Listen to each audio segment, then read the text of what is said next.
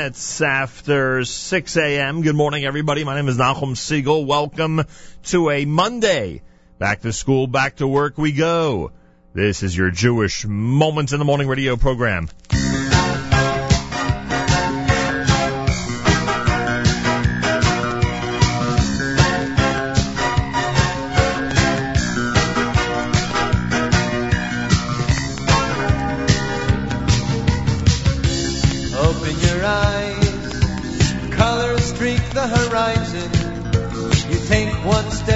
Step in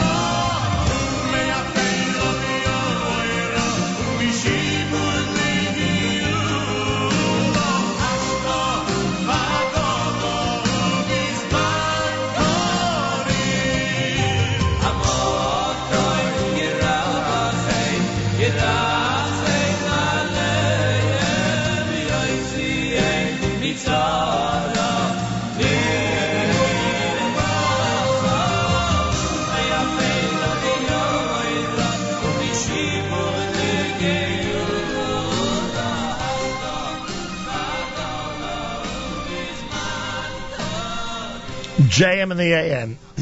that is the uh, One of the anthems of uh, care and concern for others uh, in our community around the world, Achenu Kol Beis Yisrael. That's the uh, done. Uh, that's the version done by Leva Nefesh. Uh, Baruch Levine. Before that, with Achenu, you heard Tehillim, a song that um, is entitled with the word that has been spreading through the world since Friday. Tehillim and more Tehillim and more Tehillim. That was Shlomo Simcha. Shalshelis with Esa Einai. You heard Masech Hashem. That is our Monday morning theme song from Mayor Sherman. And of course, Regesh Modani opening things up as we say good morning. It's JM and the AM on this Monday, our first opportunity in this forum to uh, be together uh, since the uh, the news broke on Friday morning that Gilad, Naftali, and Eyal three uh, teenagers in Israel were kidnapped. And I know that the uh, the world, to an extent, but certainly the Jewish world, has been focused on what's happening or not happening in Israel, has been focused on what is or what is not being said in uh, places like Washington D.C. Is somewhat frustrated with the inactive role that some of our government officials in this country who pride themselves on being the guardians of the Jewish community and who pride themselves on always being behind Israel when Israel is in some type of desperate situation. Uh, it is amazing how some of those government officials are completely silent over the last few days on what has happened in the Holy Land. Just unbelievable. Uh, the community effort, and this is uh, what, I what I really want to see become one of the themes of this morning, because there are a lot of things we could do, and uh, a lot of um, uh, many things we could discuss. Uh, most of which have been discussed uh, in so many different forums, including the back and forth elements in social media that continue in in unbelievable fashion to encourage people to continue to focus on what's happening in the Holy Land. Uh, but I really want to uh, emphasize the role that the Jewish world in general, and I'm not talking about the political world or the world of the Israeli government, just the Jewish world in general, concerned people, parents, singles, children, grandparents, everybody out there in our community who has played an active role to do something to feel the pain of the parents of these young boys, of the classmates of these young boys, of the communities of these young boys, and who have stepped up to uh, really focus on what's happening in Israel. It was with uh, amazing pride that I observed on Friday just how many organizations and schools, yeshivot, groups, uh, went ahead and organized, not just released statements, and uh, went ahead and uh, made sure that everyone knew that they were concerned about the fate of these boys, but went ahead and arranged prayer sessions, Tehillim groups, special Torah study, in some cases encouraging people to do specific mitzvot, specific commandments and or good deeds uh, in the merit of these um, three boys, and it was it, it was and continues to be heartwarming, especially in a, a situation like this where often we wonder if we have any role or if there's anything we can do. What can we do? That's always the big the big question. And in this case, thank God, there has been an outpouring of love and concern and uh, actual movement and doing by people heading to a shul, heading to a school, getting together as a group. And today, today, the first weekday since we all learned of the um, of the episode in Israel, as we wait around the world with bated breath to see if any credible news report tells us anything new about the fate of these boys. We have an opportunity today to actually head to the streets, something that the younger generation in our listening community is not as familiar with as our generation is.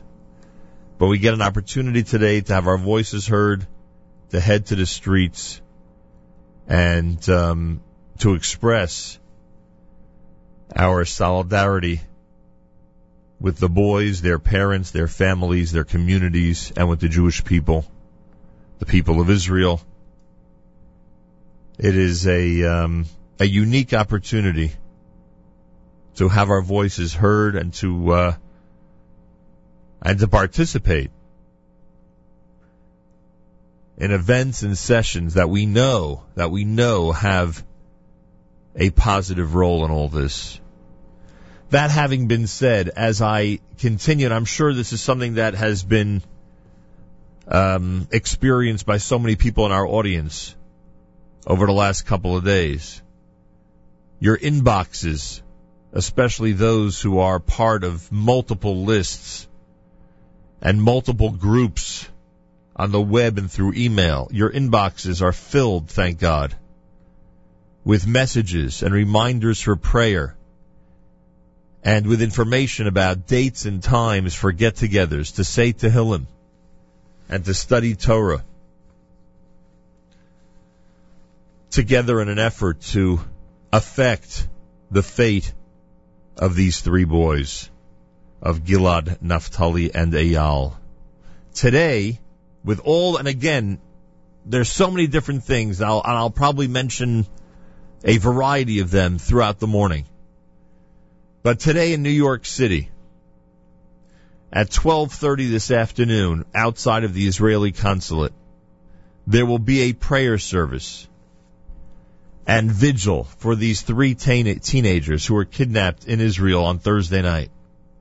I remind you that one of the teens is an American citizen. You would think that there would be more of an outspoken action from government officials in this country, especially the ones who I said earlier are always declaring their love and support for the people of Israel. And the fact that one of these boys is an American citizen, we hope encourages influential government officials to really raise a voice and demand that the enemy return these boys safely home. Many organizations, uh, Amcha, of course, no surprise, they're always at the forefront when it comes to hitting the streets and making our voices heard. Amcha, the Coalition for Jewish Concerns, Rage, the Russian American Jewish Experience, and others are going to join in this prayer service for the safe return of the three boys.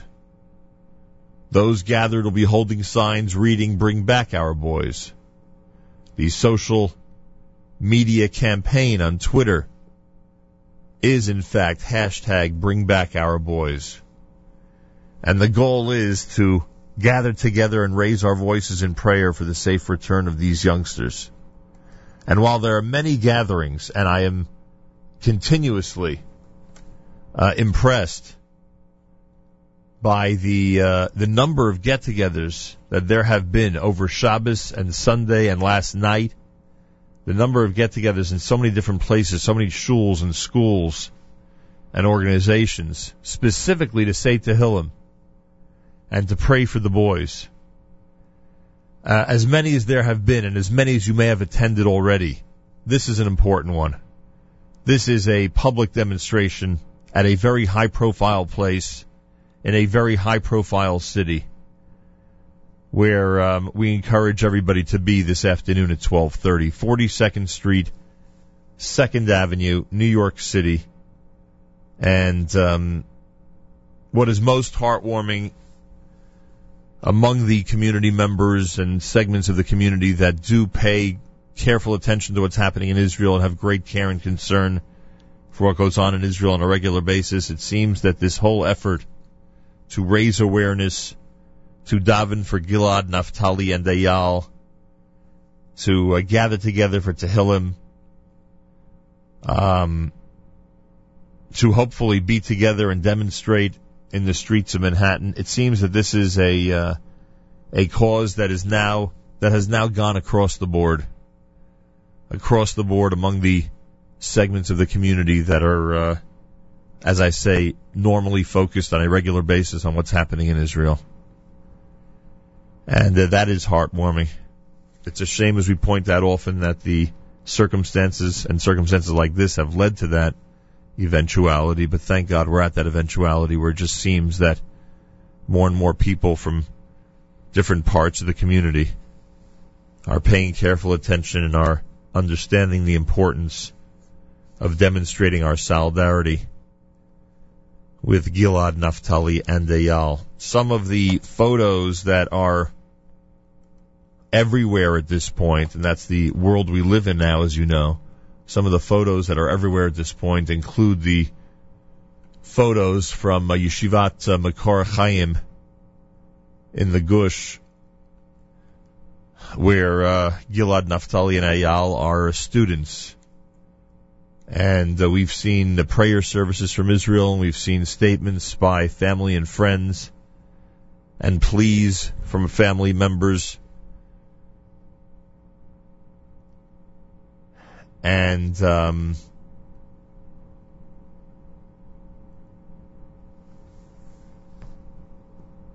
and all of those are uh,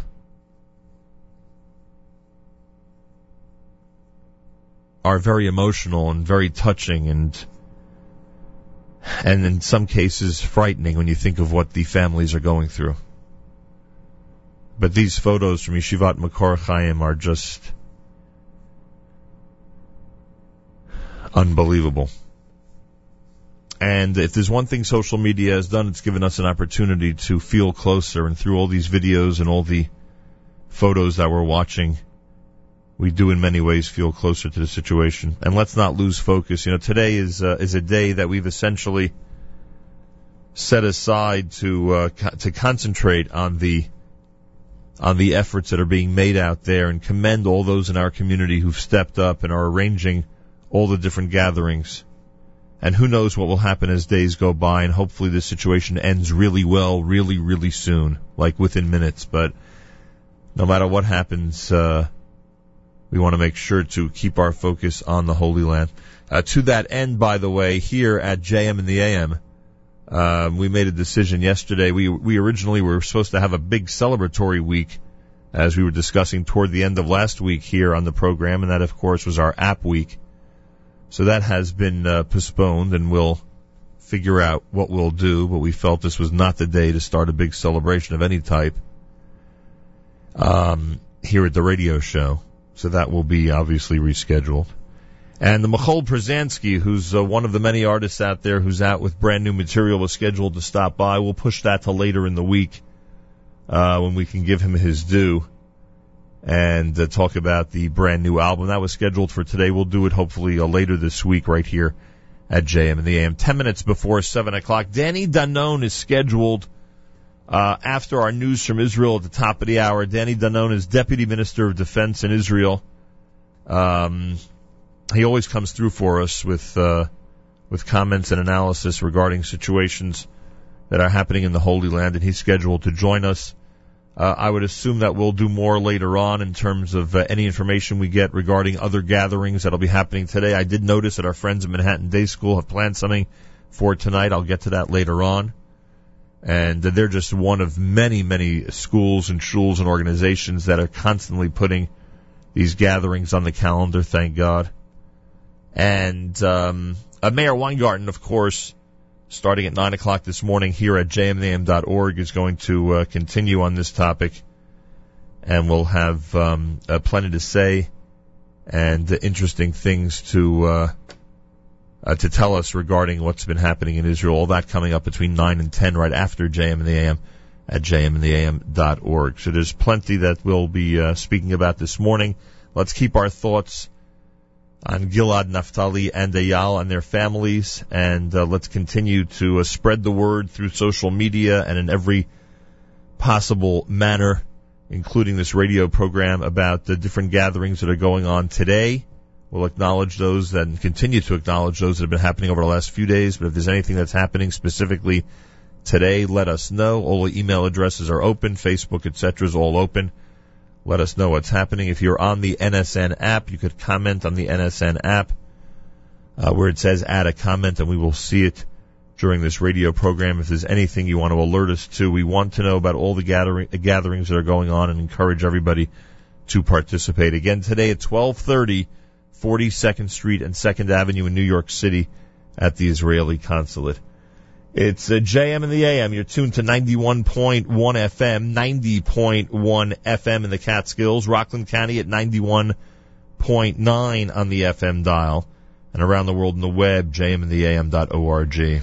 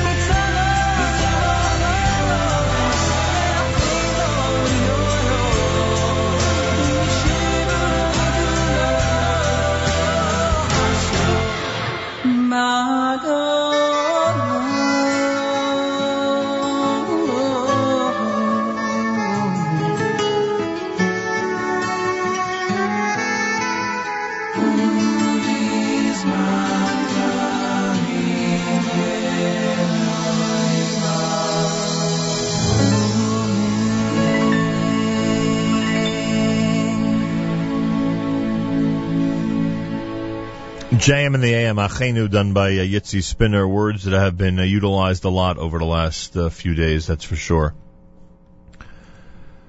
In reference to the words Achenu, as we, uh, as many people conclude these sessions of uh, Tehillim and prayer, gatherings on behalf of Gilad, Naphtali, and Eyal with those words, Achenu Kol Beis Yisrael.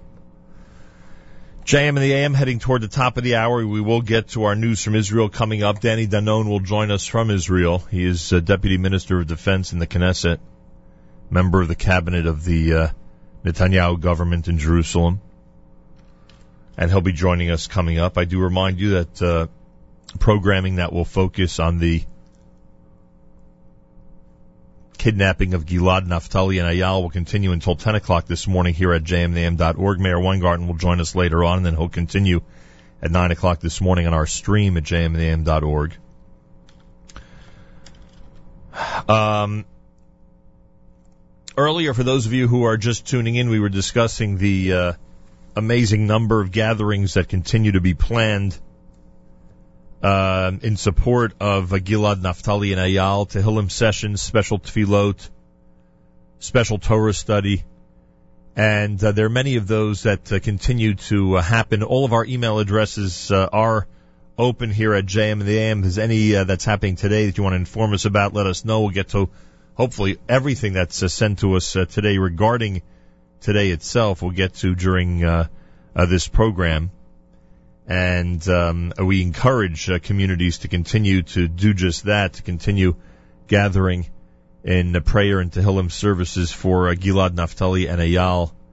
Uh, we wonder what we can do in situations like this. That's one example. I also remind you something that we'll be saying all morning long that at 42nd Street and 2nd Avenue in Manhattan, a prayer vigil and uh, a gathering in honor of uh, Gilad, Naphtali, and Eyal to pray for their quick and safe release uh, is happening at the Israeli consulate. It's an opportunity for all of us to really show uh, many people, especially those who seem to be uh, silent on this whole issue, uh, that there are people who care about these three young men and what's happening in Israel. Uh, 42nd and 2nd, 12:30 this afternoon. Please try your best to be there. It's America's one and only Jewish Moments in the Morning radio program.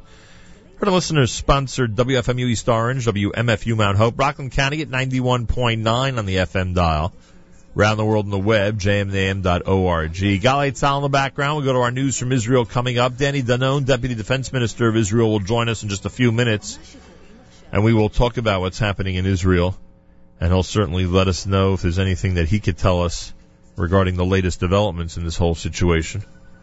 Although you'd have to assume that everything is still being kept uh, under wraps. Also, one of these situations that um, is very frustrating these days is you don't know which reports have any modicum of truth to them. I know that Friday, different reports came out that were unfortunately um, discovered uh, that were unfortunately discovered minutes later were completely false reports that included a lot of uh, great news in them. So you don't know what uh, what you can believe and what uh, is not believable these days. Galei Tzahal, Israel Army Radio, 2 p.m. newscast for a Monday follows next. We say Boker Tov from Jam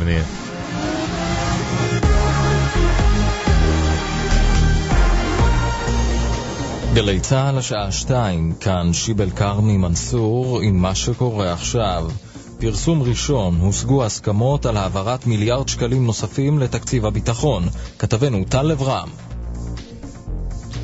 מתברר שיש אירועים ביטחוניים, כנראה שיותר קל, אה, יותר קל לנהל משא ומתן אה, בשקט. משרד הביטחון והאוצר הגיעו להסדר של העברת אה, מיליארד שקלים נוספים. להזכיר, הפער לשנה הקרובה היה 750 מיליון שקלים. כנראה שזה יפתור את המשבר הגדול של האימונים. נחזור עם פרטים בהמשך. עד כאן. במשטרה ממשיכים להדוף את הטענות על טיפול לקוי בשיחת הטלפון של אחד הנערים החטופים למוקד 100. גורם במשטרה אמר לכתבתנו הדס שטייף כי בליל החטיפה התקבלו במוקד 270 הודעות הנחשבות הטרדות.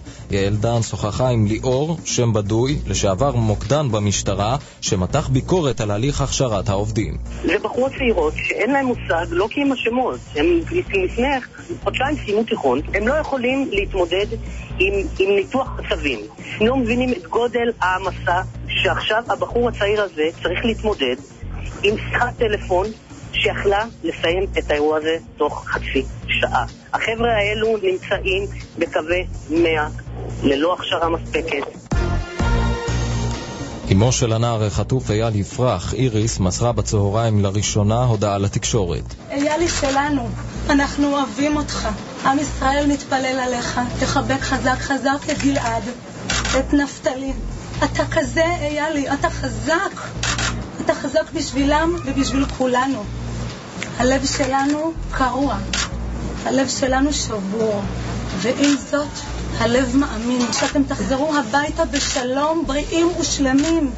בדובר צה"ל אומרים שגל השמועות שהופץ בשעות האחרונות על גורל הנערים אינו מבוסס ואינו אחראי, וכי המידע המהימן היחידי הוא זה שיוצא מדובר צה"ל ובקולו. אמו של נחשון וקסמן, אסתר, אמרה בתוכניתנו עושים צהריים, אני מזדהה עם המשפחות. הכל הכל כל כך אותו דבר. אז הצבא לא התרגשה מהעניין הזה שהודענו ביום ראשון בלילה שהוא לא חזר. רק כשקיבלו את הטייפ ביום שלישי התעוררו.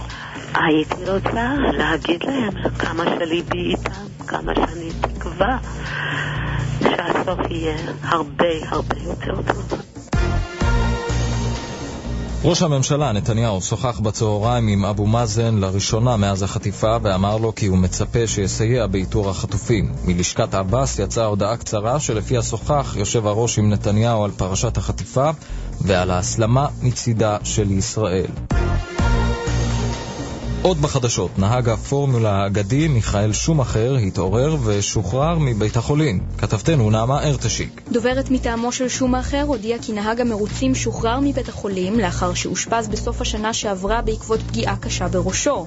שומאחר שנפצע בתאונת סקי באלפים הצרפתים היה שרוי בתרדמת, על פי הדיווחים הוא התעורר ועומד בפני הליך שיקום ארוך. אלה החדשות שעורך הדר שיפר.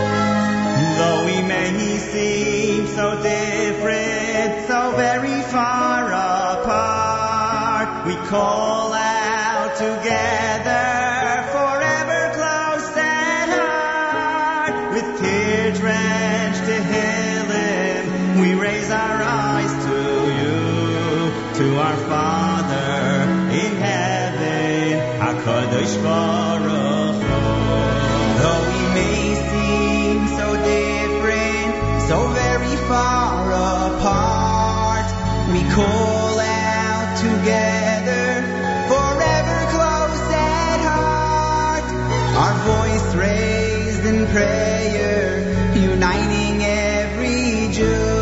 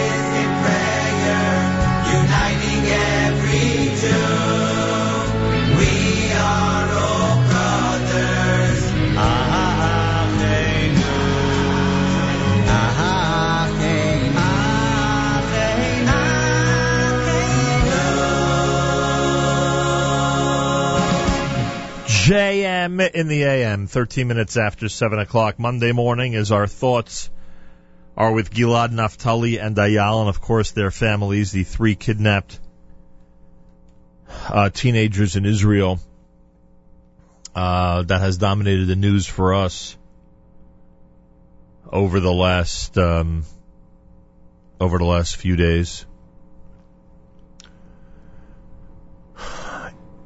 Iris and Ori Yifrach, the parents of Eyal Yifrach, one of the teens abducted last week, faced the media today with an emotional address to their son and to the nation. Ori Yifrach said, We believe that everything that God does is for the good. We want to thank the prayers, the embrace, and the unity of the nation of Israel. I believe that this strengthens the children. The prayers reach the children and will help them to stay strong.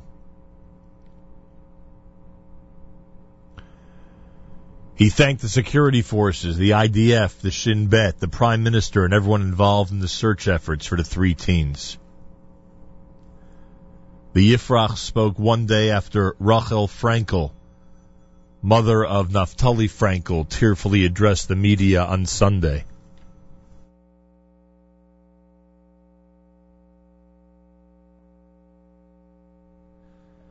Addressing her son, Eyal's mother begged him to continue praying and to cry to the heavens, saying that this is what gives us strength. We love you with all our heart. The nation of Israel is praying for you.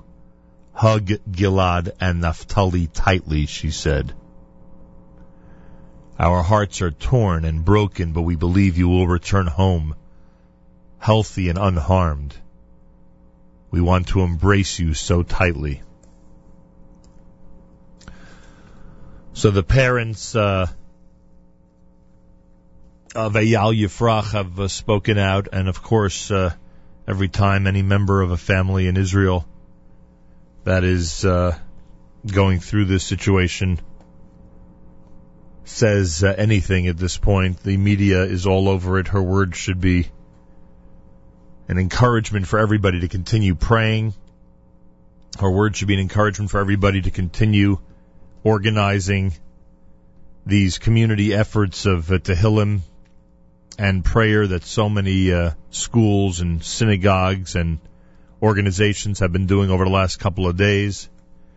We continue to mention that today there will be a prayer vigil happening on 42nd Street and 2nd Avenue at the Israeli Consulate in New York City. We encourage everybody to be there.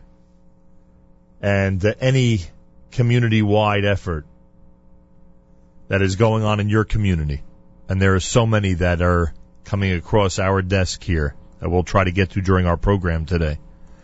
We encourage you to take part and to keep Gilad, Naphtali, and Eyal in our thoughts, in our hearts, in our minds until this uh, hopefully ends very quickly in a very positive manner. Danny Danon, Deputy Defense Minister of Israel, joins us next. This is JM in the AM.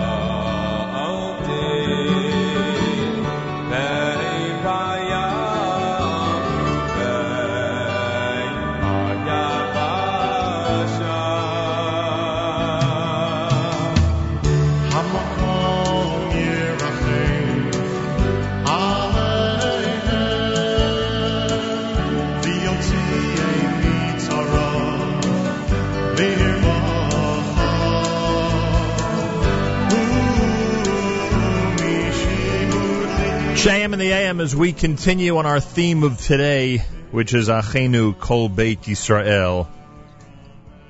Gilad, Naphtali, and Eyal are on our thoughts, on our minds, in our hearts.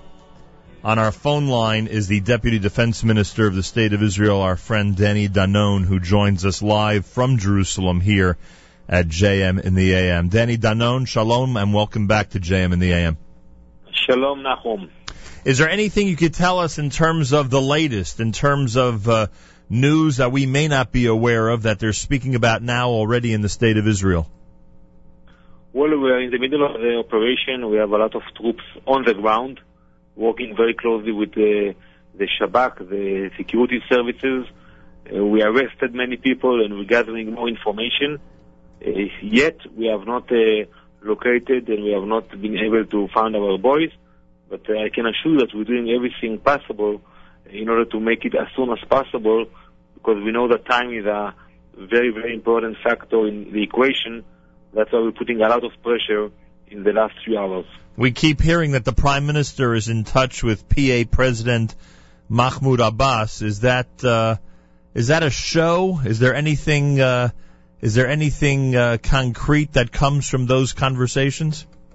So I don't have uh, high expectations from uh, Abu Mazen. The fact he joined uh, forces with the Hamas into a unity government speaks for itself. He made his choices already, but I think that Abu Mazen knows very clearly that we will not uh, sit idly by if God forbid something will happen to the boys. And I think the Hamas is starting to understand it. If they thought that they will be better off by kidnapping Israeli teenagers, I think they're starting to realize that the, the outcome will be exactly the opposite, that we'll be able to hurt them so much that they will go back in terms of their activities to the position they were many years ago. Yeah, I understand what you're saying, but to the casual observer, when we see celebrations in the street, uh, when we hear about, uh, or, or, or, or when we, when it seems that the threat of the IDF and the threat of, uh, of Israel's mighty hand does not alter the way that these enemies, that these terrorists behave, it's sometimes hard to believe that they're going to go ahead and give in to the pressure of what Israel could do to them. Nachum, you know my uh, personal opinion, and it's not the government position, but I think we should uh, change the attitude. We, we should uh, speak with them in a different language, a language that they understand better than the one that we're using today. And what I, I mean that we should stop the electricity uh, together completely. We should uh, arrest everybody, including the people who are elected officials. I think that we should uh, maybe apply a different approach. We're trying to apply Western values and Western approach when we are dealing with a different enemy. I think that the language must uh, be different, and I hope that the Prime Minister and the government will will realize that the only way is uh, to create a different atmosphere on the ground is to act differently to those people. Danny Danon is with us, Deputy Defense Minister of the State of Israel. Um, I, I'm, I'm sure you can't tell us anything about the meetings that have been going on and the emergency meetings that are called uh, at this time, but there's a lot of there's a lot of what seems to be false information, especially early on in this episode. There are things that are mentioned on social media that seem to be news reports, and they end up being completely false. Now, I would guess that's happened in the past as well, even when we weren't in an era of such high speed social media. But I- am I right that it seems to be a lot more now than it's been in the past? Well, I think today when you have uh, the, all the public in Israel tuned and listening, and everybody is worried. You know, I visited the fam- I visited the families on uh, Motzei Shabbat, and I can tell you that today everybody is praying uh, for the kids together. So everybody is listening to everything that's happening. But I think there's some vicious forces that are using it. That people are waiting and every once in a while sending uh, messages that have no connection, and I repeat, no connection to the reality. You know, I get a lot of uh, requests uh, from people to confirm it. Uh, all those uh, false information uh, are not adding to the situation. Is there reason to be optimistic, Danny Danon? Well, I can tell you one thing. I, uh, I was uh, talking to the yeshiva boys in Makor Chaim, the yeshiva in Gush Etzion, uh, and I, I told the youngsters that uh, we will be stronger from this event. If the Hamas thought that we will be weaker, uh, I think the, the outcome is exactly the opposite. You see the people of Israel now becoming more united. and I think uh, militarily they haven't felt it yet, but they will feel the strength of Israel. And if they wanted to make us weaker, the outcome would be exactly the opposite.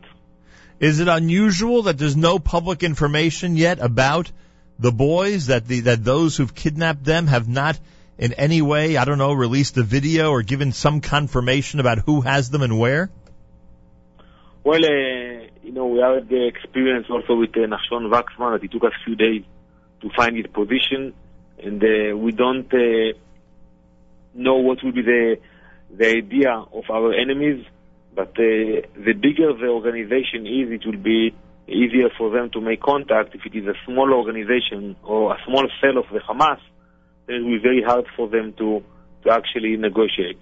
You mentioned a few seconds ago that you visited Makor Chaim and that uh, you visited with the families of um, uh, Gilad Naftali and Eyal. One of the things that I am picking up from uh, from people in our communities here on this side of the world is they cannot believe how the parents of these boys are standing with such optimism and so much strength, a a level of uh, of perseverance that uh, that that parents cannot imagine um, uh, with what they're going through. Uh, how can you describe to those of us uh, on this side of the world the type of uh, incredible strength that the parents of these three boys have?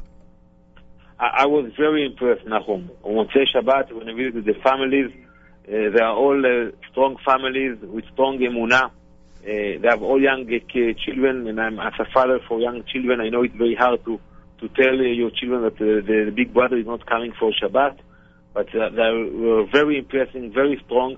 And I think today the people of Israel uh, see those strong families that come from uh, all over, from uh, the Shuvim and from uh, other parts, and understand that that we are not going to be deterred from these vicious forces.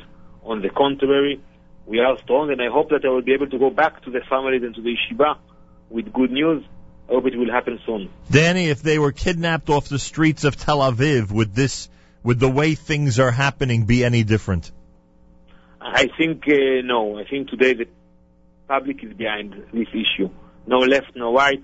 People, and uh, you know, there were some people who were complaining about the hitchhiking, and I said it very clear. It's not about that. It's about uh, the incitement, the hatred. If they want to attack us, they will do it, whether we, we will take uh, rides or not. And I think that today the public in Israel is completely together behind the, the families, and you have no left or right on this issue. And I don't know, I don't know to what degree you depend on uh, government officials in Washington to help the cause, but I think Washington has been noticeably silent. You'll tell me in a second if you agree.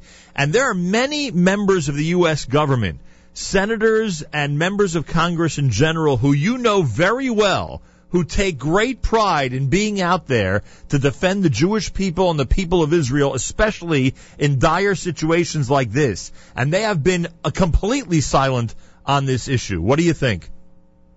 Well, I, I will do it briefly, because I have to go back to the meeting.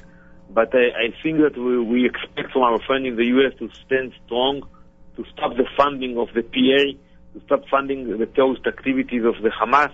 In today reality, Abu Mazen is working together with the Hamas, and I don't see any reason why the U.S. will continue to send more than half a billion U.S. dollars to the unity government with the Hamas.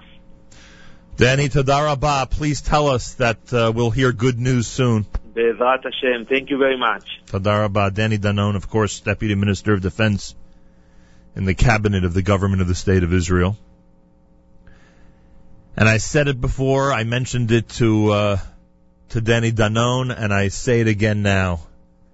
Those members of the United States Senate and those members of the United States House of Representatives that spend their entire career telling us that they are there to stand up for Israel and to be there for the state of Israel and the Jewish people when the state of Israel and the Jewish people are facing a dire circumstance. Where are you? Where are you? And if you're connected to any of those members of the United States Senate or the United States House of Representatives who are out there constantly in our community, convincing us how they are always there on issues like this, how they're always there to defend Israel and to be guardians for Israel. If you are connected to any of these individuals, contact them today. Let them know it's time to make a public statement. It's time to express outrage about this, about three boys in Israel being kidnapped off the street and being held. If you're connected to any of those government officials, that, and there are a couple of government officials locally who I have to give credit to, who at least released statements and went ahead and uh, and and really jumped into a situation which I'm sure is being viewed as a uh, as a political powder keg because of where this took place. So we'll give credit to to them.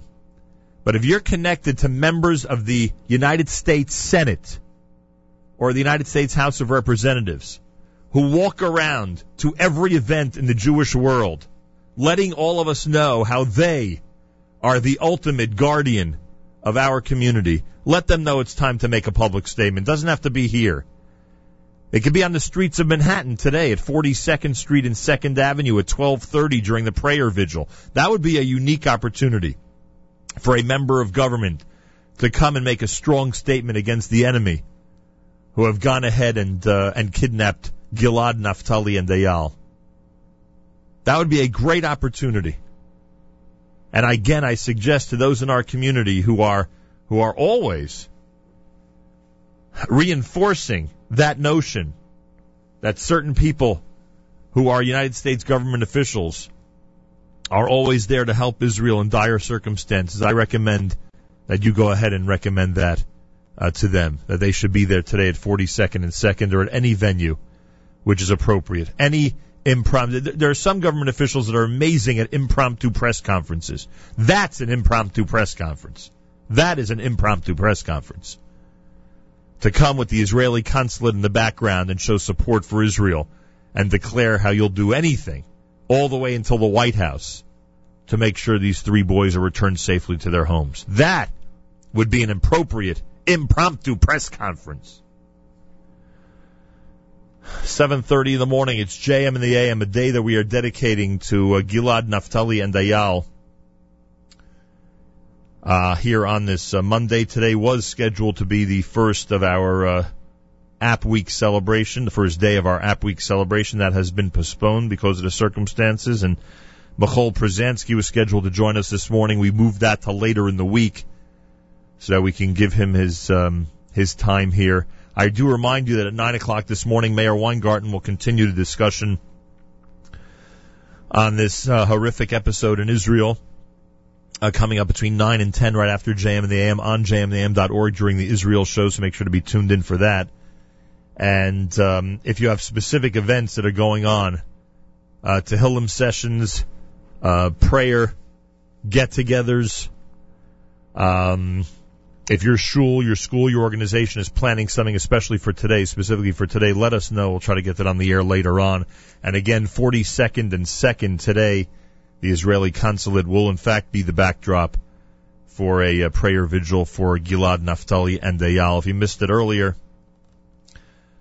uh, the uh, parents of Eyal uh, spoke out and encouraged everybody to continue praying and spoke about how uh, the unity that's being shown worldwide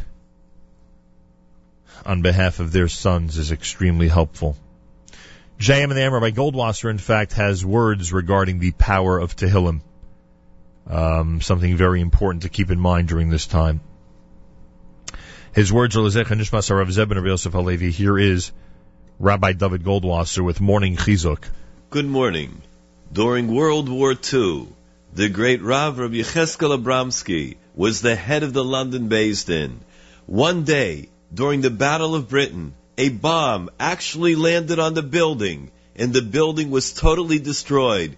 Bricks falling everywhere, people injured. Rav Abramsky was not injured in the least bit. When asked why he was not hurt, he answered, Believe me, I recited far more kapitlach of Tillim than the amount of bricks in this building. What is the power of Tehillim, the Psalms of David? There are in all 150 chapters of Tehillim. In Maseches Sofrim, it says that there are only 147. The Kisei Rachamim says that this particular number represents the number of years of the life of Yaakov Avinu. Yaakov Avinu was the one who said Tehillim all through the night while watching the flocks of Lavan, to be sure, nighttime is the time of exile, Golus. Yaakov Avinu is the one who begged Hashem to reveal the end of days. Yaakov is the one who supplicated Hashem for peace and tranquility. In our times, we are living through dramatic events. In the words of our Gedolim, the remnant of the Jewish people in the entire civilized world is challenged. Certainly, the events of the past few days have stirred us all to deeper thinking. The kidnapping of three precious young men, Bachurei Chemed, has stirred the entire Jewish nation to Tehillim, to reciting the Psalms, to tshuva, to repentance, and to acts of kindness. We realize full well that it is dependent upon all of us to do tshuva, to reach out to Hashem, and to pound at the doors of the Sharei Tefillah for their safe return. Masa avos simulabonim, the deeds of our forefathers are a sign for the children. Just as Yaakov Avinu recited Tillim throughout the night, so too it is our holy responsibility at this time to stand with the Tillim in our hands and continue to pray and supplicate, to storm the doors of Shemayim and ask for the safe return of Achenu, Bnei Yisrael, our precious brothers. In Russia, it was decreed that the Jewish children were to be taken away from their parents at a very young age and put into schools to be raised as soldiers. One time, a large group of particularly young children were taken from one town. The children realized that they were going to be forcefully converted. Thinking about the pain that their parents were experiencing, they instinctively huddled together to come up with a plan. They reminisced that back at home, when something bad would happen, the town would gather to say Tehillim, and everything would be okay. What should we do? We have no Tehillim, and we certainly don't know the words by heart. But they said, we do know the niggin, the melody, the tune in which to say Tehillim. They all started singing until their song pierced the heavens. They were all freed. This has been Rabbi David Goldwasser bringing you morning chizuk. Let us hear Besuros Tovos Bekarov. Let us celebrate together with the Sudas Hodah.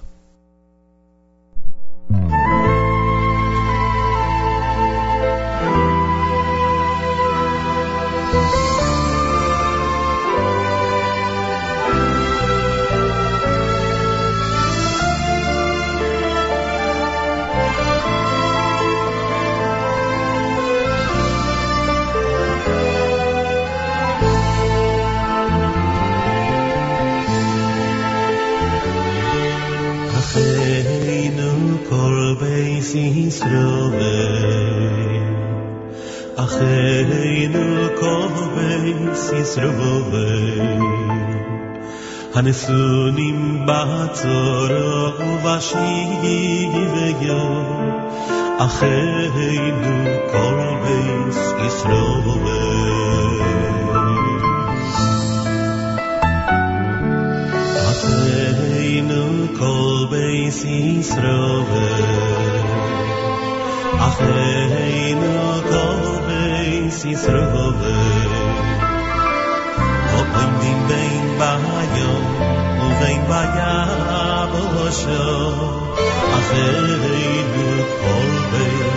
走嘞，哦呀么。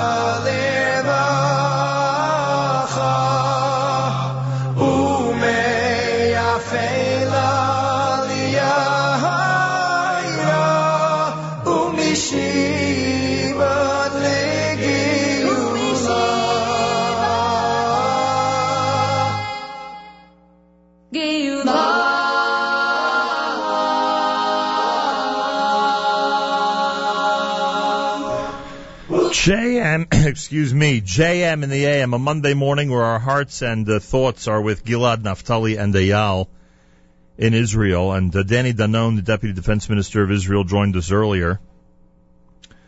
I hope his words of encouragement that ended our conversation, uh, in fact, come true and that we hear really good news really quickly. Uh, the very end of the conversation, for those of you who now we have so many ways to listen, it's unbelievable. For, but for those who are listening at 91.1, we actually lost our signal for a couple of minutes. You may have uh, not heard the very end of that discussion. We are back now, and uh, if you're on one of our three radio stations or on one of our apps or on the laptop or whatever method you use to listen, I thank you for doing so.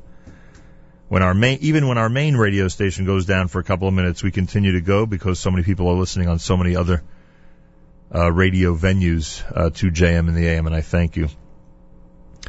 Uh, Meir Weingarten will continue with the discussion about what's going on in Israel coming up between 9 and 10 on the Israel show on our stream at jmam.org. He'll also join me in the 8 o'clock hour coming up as we analyze and discuss some of the things that we've learned over the last couple of days based on this uh, whole episode. I do remind everybody that thank God, uh, special gatherings for Tehillim, prayer services, uh, continue to uh, happen throughout the entire world.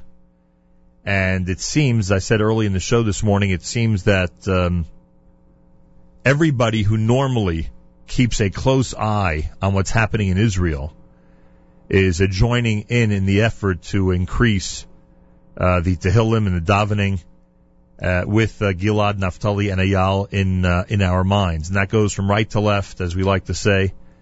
And it's heartwarming to see that there is this type of unity. Again, it may be limited to those who are normally uh, very concerned about what's going on in Israel, but thank God for that. That everybody from that category seems to be uh, focused on praying for and hoping for a uh, a very speedy and good end to this uh, horrific episode. Uh, during those couple of minutes that we were off at our main radio station, I did mention that there are many members of government, uh, members of the United States Senate, members of the United States House of Representatives, who take great pride in declaring to our community in different forum uh, how they are always there for Israel and for the Jewish people. And whenever there's a tragedy or any type of terrible episode, they are there to stand up, to stand up in Washington, to stand up in their local districts, and to uh, do what they can, use their influence uh, to help out in a situation like this. Some of them have been noticeably silent over the last couple of days. I'm not referring to the President of the United States. I'm referring to people who pride themselves at Jewish dinners on a regular basis on being guardians of our community and have, and who uh, who always proclaim how they always have Israel in mind when they go to the halls of Washington.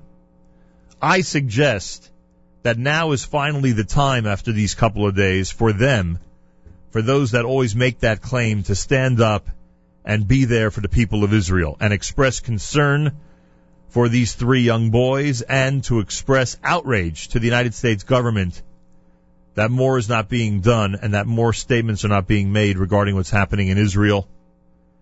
Uh, this would be a good time for those of you who are closely connected to the United States officials, to members of the Senate and the United States House of Representatives, who always make that claim of being there for the community and for the state of Israel. This is a good time to let them know that now is the time to speak up. And by the way, no better time than at this main gathering that's happening this afternoon at 12:30 today at the Israeli consulate. There'll be a prayer vigil and that will happen uh, starting at 12:30 on 42nd Street and 2nd Avenue at the Israeli consulate as the backdrop. A big uh, yashikach to all these sponsoring organizations. I believe that list continues to grow of sponsoring organizations for this afternoon's event. Try your best to be there. And again, if you're a government official, it's the perfect backdrop to get out there and make a public statement supporting Israel and supporting Gilad, Naftali, and Eyal. We're going to take a, uh, a break for a few minutes from our discussion regarding what's happening in Israel on this morning that we've essentially dedicated uh, to these three young boys and discuss a major event that is happening one week from tonight. It is happening here in the state of New Jersey, and we are joined by a very, very distinguished panel who I bet over the last couple of days have asked themselves, I wonder what the Lubavitcher Rebbe would say in this situation. And we'll discuss that and we'll discuss the event in a moment. The event is uh, de- dedicated to the 20th yahrzeit of the Rebbe, which is the 3rd of Tammuz. Uh, the event is happening a few days in advance of the 3rd of Tammuz. And the Rabbinical College of America, based in Morristown, in the Chabad Shluchim of the state of New Jersey, which numbers, uh, I'm sure, a very high number, uh, invites you to this evening dedicated to the 20th yahrzeit of the Rebbe. The entire community is invited to participate and pay tribute to his legacy. Monday night, June the 23rd, a week from tonight at the elegant Wilshire Grand Hotel on Pleasant Valley Way in West Orange, New Jersey. The program will begin at 7:30. Reservations are preferred. You don't have to put in a reservation, but they would love to know if you're coming. You could call 973-267-9404.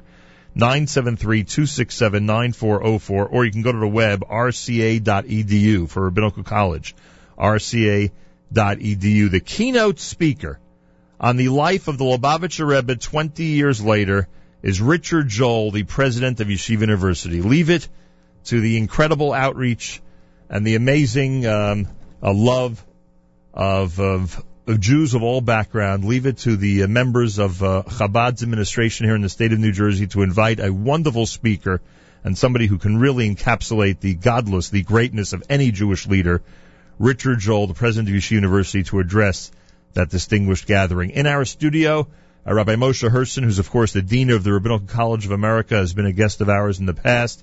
Along with him, Rabbi Usher Herson, an old friend who is the uh, head of the Chabad of White Meadow Lake, and uh, from what I hear, many other branches of Chabad in that area as well. And uh, Rabbi Ephraim Simon, who many of you know from Bergen County, not only is he a head of the Chabad in Bergen County, uh, but he specifically serves at the Chabad Center in Teaneck, New Jersey. Rabbi Moshe Herson, welcome to JM in the AM. Thank you, Nachum. Thank you very much. How many times over the last two days have you said to yourself, what would the Rebbe say to Klal Yisrael in this situation? No question, the Rebbe would be there, as he was always uh, concerned, and the tefillos, uh, praying for, for, for the for the, the three young men, oh, and for the safety and security of the Klal Yisrael in Eretz Yisrael as well. You know, You know, we've uh, may I'm I sorry. may I uh, Nachum, you mentioned that those who are concerned about Israel or keep their eyes on, on Israel, Correct. they are they are concerned about this. Uh, if I may, I would like to say that in a situation like this, even those who generally are not so concerned, that it doesn't and don't think so much on a daily basis about what goes on what goes on in Israel, they're shocked, and they pray in, in behalf of this. This was the conversation in Shul this Shabbos. And I'm, I'm not talking about Hasidic Eden. Right. You know.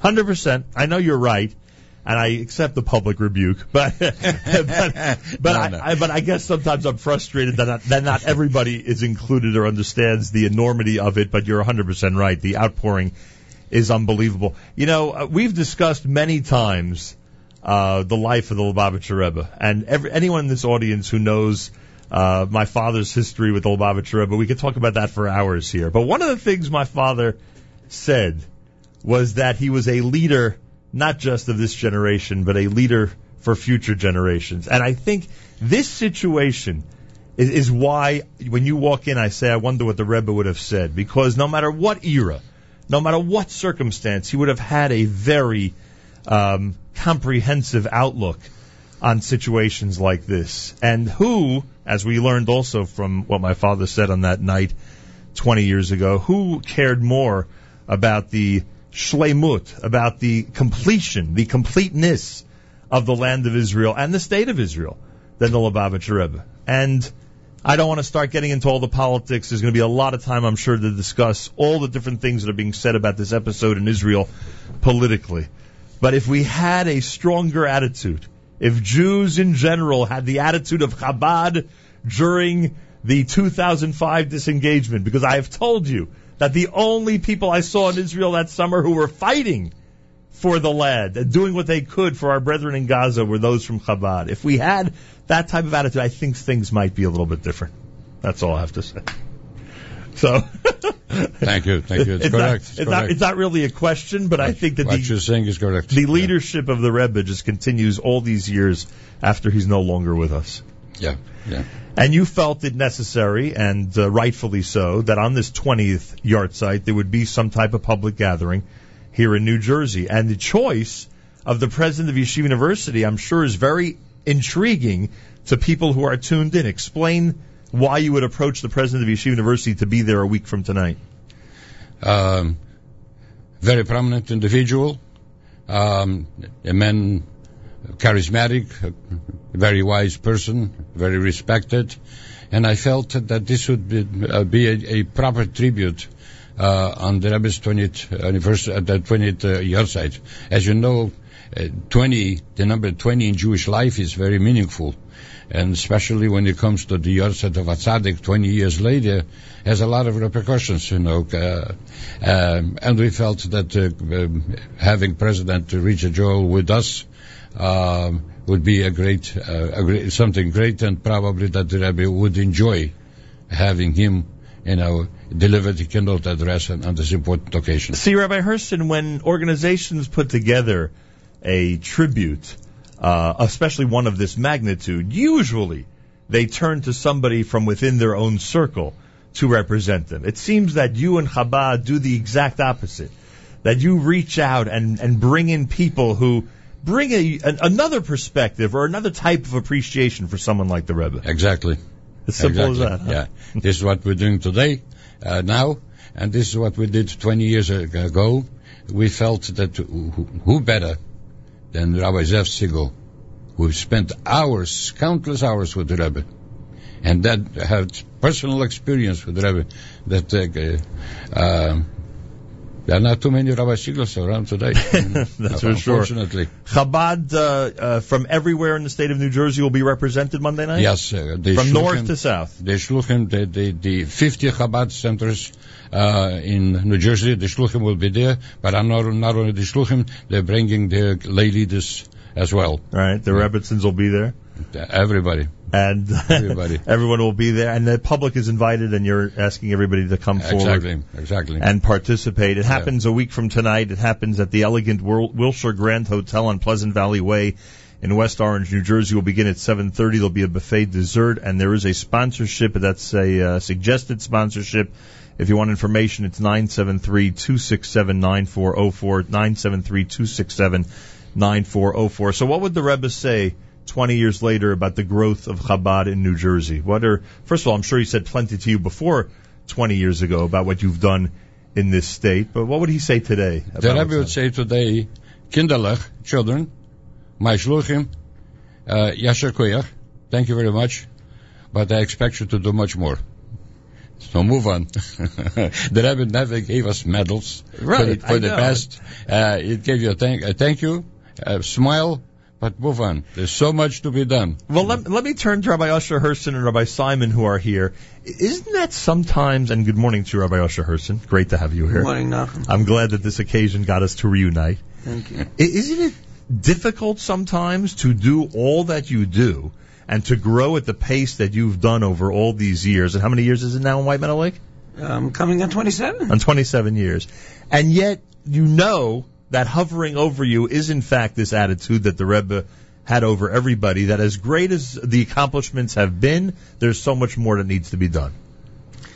This is an integral part of Torah. And the Rebbe definitely was a tremendous advocate of this basic principle that we are here to accomplish a mission. And as great as the accomplishments may be, only with God's help, of course, but a person cannot rest until every Jew is touched, until every Jew is connected. And in today's society, especially amongst the younger population, this is an endless amount of work. When Mashiach will come, it'll be completed. But until that moment, we have to do everything in our power to make Judaism accessible to the person who is not alienated, but just totally non ignorant, if you will. I use that in quotes because they're wonderful, educated people.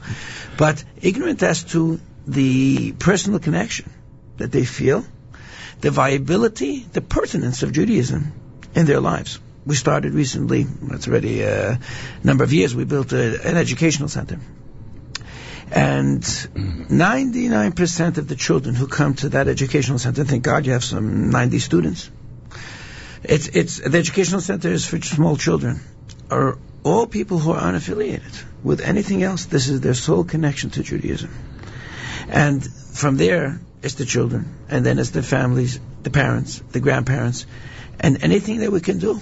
When you see your brothers and sisters, sort of, if you will, disengaged from that which keeps the, which is the foundation of the Jewish people, there's nothing that you can do but keep pulling another person, another person out of the water, if you will, until the job is accomplished. And uh, with all the hundreds of families that you've touched, and maybe it's an even larger number than that over the years, it's a drop in the bucket compared to the overall picture. Without question. And that is why we never, never You don't us- rest on your laurels. Never rest on your laurels because if you see people drowning in a river and you've saved 20 and you say, no, I've done my work, it's time for lunch, that's not the attitude because there's another 50 that are still there. How different, and you're there 27 years. Almost. How different is it today than then? I mean, are there more Jews there? Are, is it the same? You're just discovering them as you continue this mission? How would you describe the community out there in what we call White Meadow Lake and what else? It's, it's Northwest New Jersey. Northwest New We're Jersey Rockaway. Township. Right. Where Meadow Lake is a section of Rockaway Township. So if you think Morristown is Northwest New Jersey, this is really Northwest New Jersey, right? Way past Morristown. This includes, yeah, Northwest New Jersey, Northern Morris counties, Right. Sparta, Warren County. One thing I do see a discernible difference, and that is that the average young person today really is coming from a perspective of feeling very little relevance of Judaism in their lives. And this reflects itself in so many tangible ways. It doesn't speak to them. It doesn't speak to them, and frankly, they may never have heard it being spoken to them. Right. It's an incredible phenomenon. Um, even basic uh, precepts that uh, you and I may take for granted, and maybe a person chooses to observe or not observe, they're not even familiar it exists. Completely unknown to them. Shavuos is something that nobody ever heard Right. of. And for that matter, Tefillin is something people never heard of. And the basic philosophical principles and so on.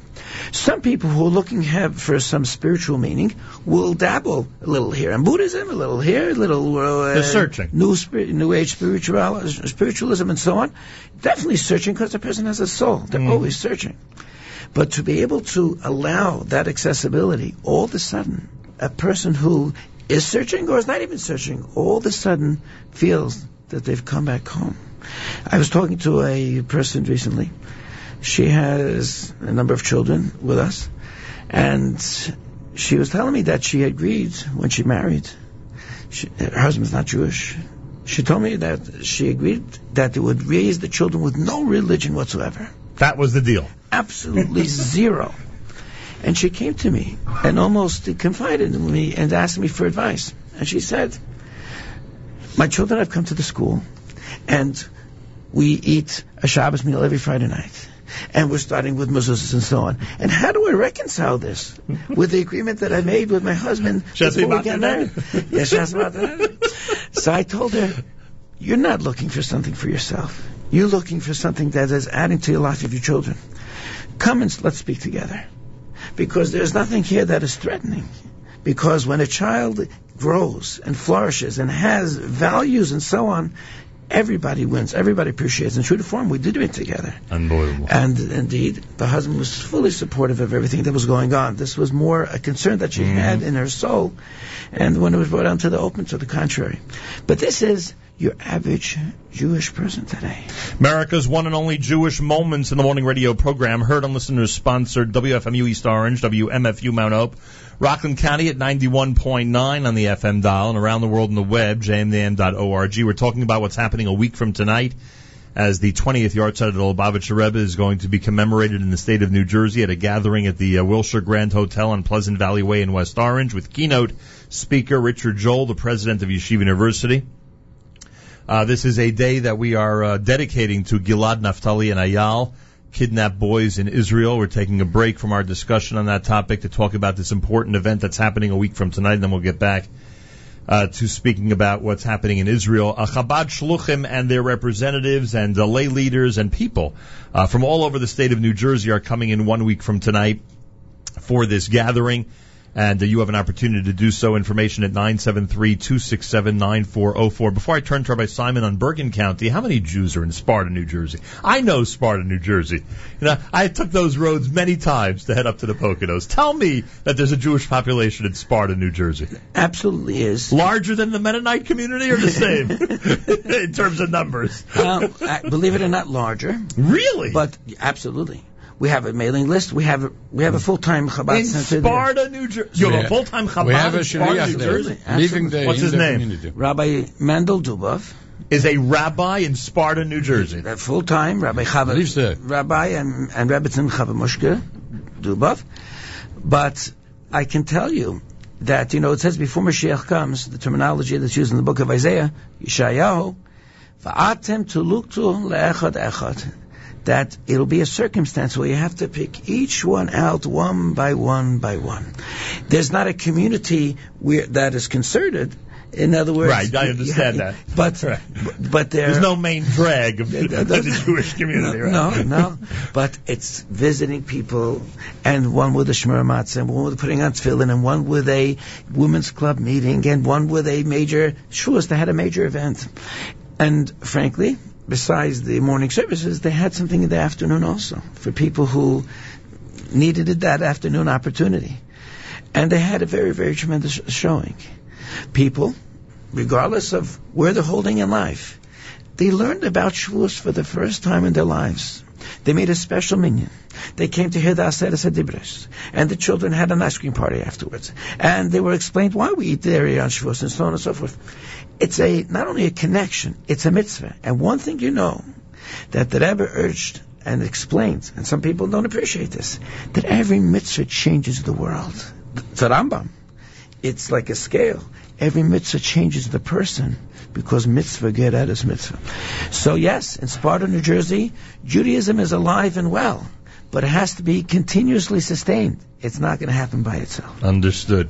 Uh, Rabbi Ephraim Simon is here. He will be there on the night of uh, the 23rd of June when everyone gathers in West Orange, New Jersey, and you are the head of the Chabad in Teaneck, New Jersey, and essentially all of Bergen County. Yes. Welcome to the show. Thank you. Now, Rabbi Simon, unlike my perception of Rabbi Asher Herson's neighborhood, your neighborhood, I am assuming you know, has a tremendous number of Jews, does have some main drags throughout the Jewish community, and really has a very strong, thank God, uh, both Jewish leadership and uh, and um, and uh, and Jewish residents. So, I mean, this is something that obviously you were aware of before you got to Bergen County. Absolutely correct. But yet, we do need a Chabad center in Teaneck, New Jersey. There's no question. I mean, Chabad in, in Teaneck is busy morning, noon, and night. Everything from every age. I mean, we're there. We have a preschool serving from two and a half to four years old.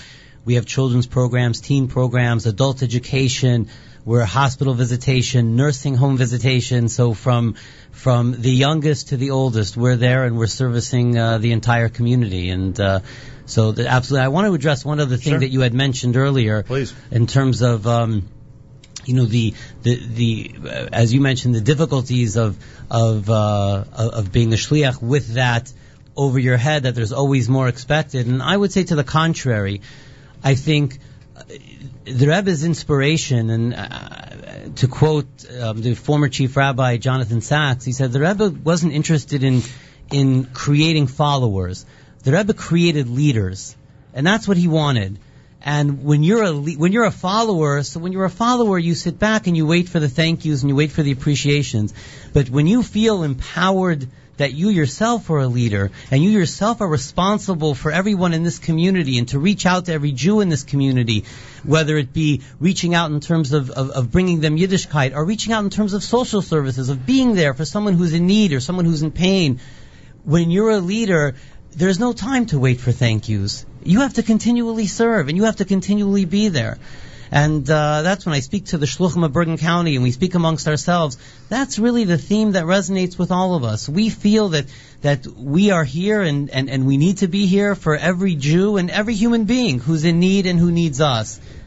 And that's why uh, young men who are sent around the world learn every Jewish skill that you need and study at a very young age how to address a crowd and how to deal with non-Jews in their community and how to represent the Jewish people properly. That's exactly all, right. All that are acquired skills because they're necessary because those are all skills necessary of leadership, of those who lead, not of those who follow. Absolutely. You know, in a, in a sense, it's ironic that we're here today because as I was listening to you speak before, the theme today is Achenu B'nai Yisrael. Correct. If I could sum up the Rebbe's, the theme of the Rebbe's leadership, it would be Achenu B'nai Yisrael. That's that it right. doesn't matter who the Jew is, where the Jew is, at what level of observance he is, if he's not observant, non-observant, uh, there's no denomination. Achenu B'nai Yisrael.